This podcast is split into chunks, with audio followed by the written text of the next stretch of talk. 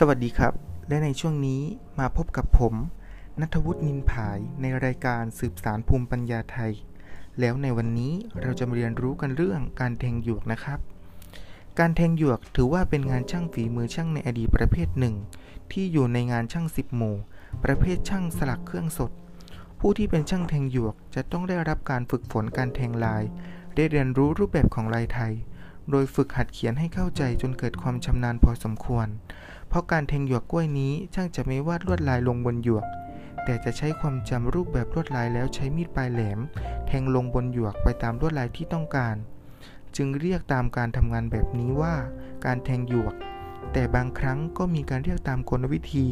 ทำให้เกิดลวดลายบนชิ้นงานที่สวยงามนี้ว่า การสลักหยวกหรือการฉลุหยวก งานแทงหยวก ถึงแม้จะเป็นงานที่เสื่อมสภาพเร็ว มีระยะเวลาในการใช้งานในเวลาอันสั้นก็ตาม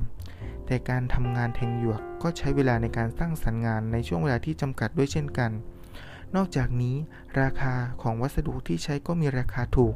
แต่มีคุณค่าตรงฝีมือของงานช่างเป็นสำคัญ งานแทงหยวกจึงจัดว่าเป็นงานที่เสื่อมสภาพเร็ว แต่ก็สามารถสร้างขึ้นมาใหม่ได้อย่างรวดเร็วเช่นกัน นี่คือลักษณะ เฉพาะและจุดเด่นของงานแทงหยวกที่แตกต่างจากวัสดุอื่นๆ จึงเป็นงานที่น่าสนใจ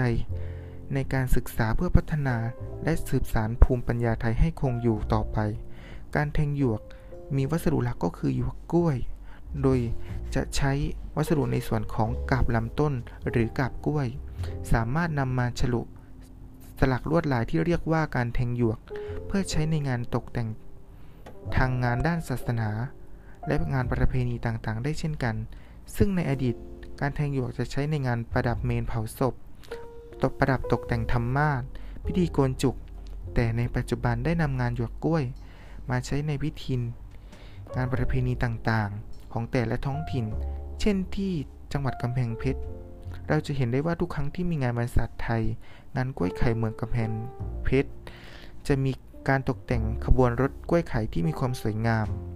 โดยใช้กับกล้วยที่เรียกว่าหยกกล้วย มาแทงเป็นลวดลายต่างๆ เพื่อประดับตกแต่งให้เกิดความสวยงาม อันเป็นภูมิปัญญาของแต่ละท้องถิ่น ในจังหวัดพิษณุโลก เราจะพบเห็นได้มากในที่อำเภอนครไทย ซึ่งจะนำมาใช้ในงานบวชประดับเลแห่นาค ซึ่งเป็นประเพณีหลักของอำเภอนครไทยครับ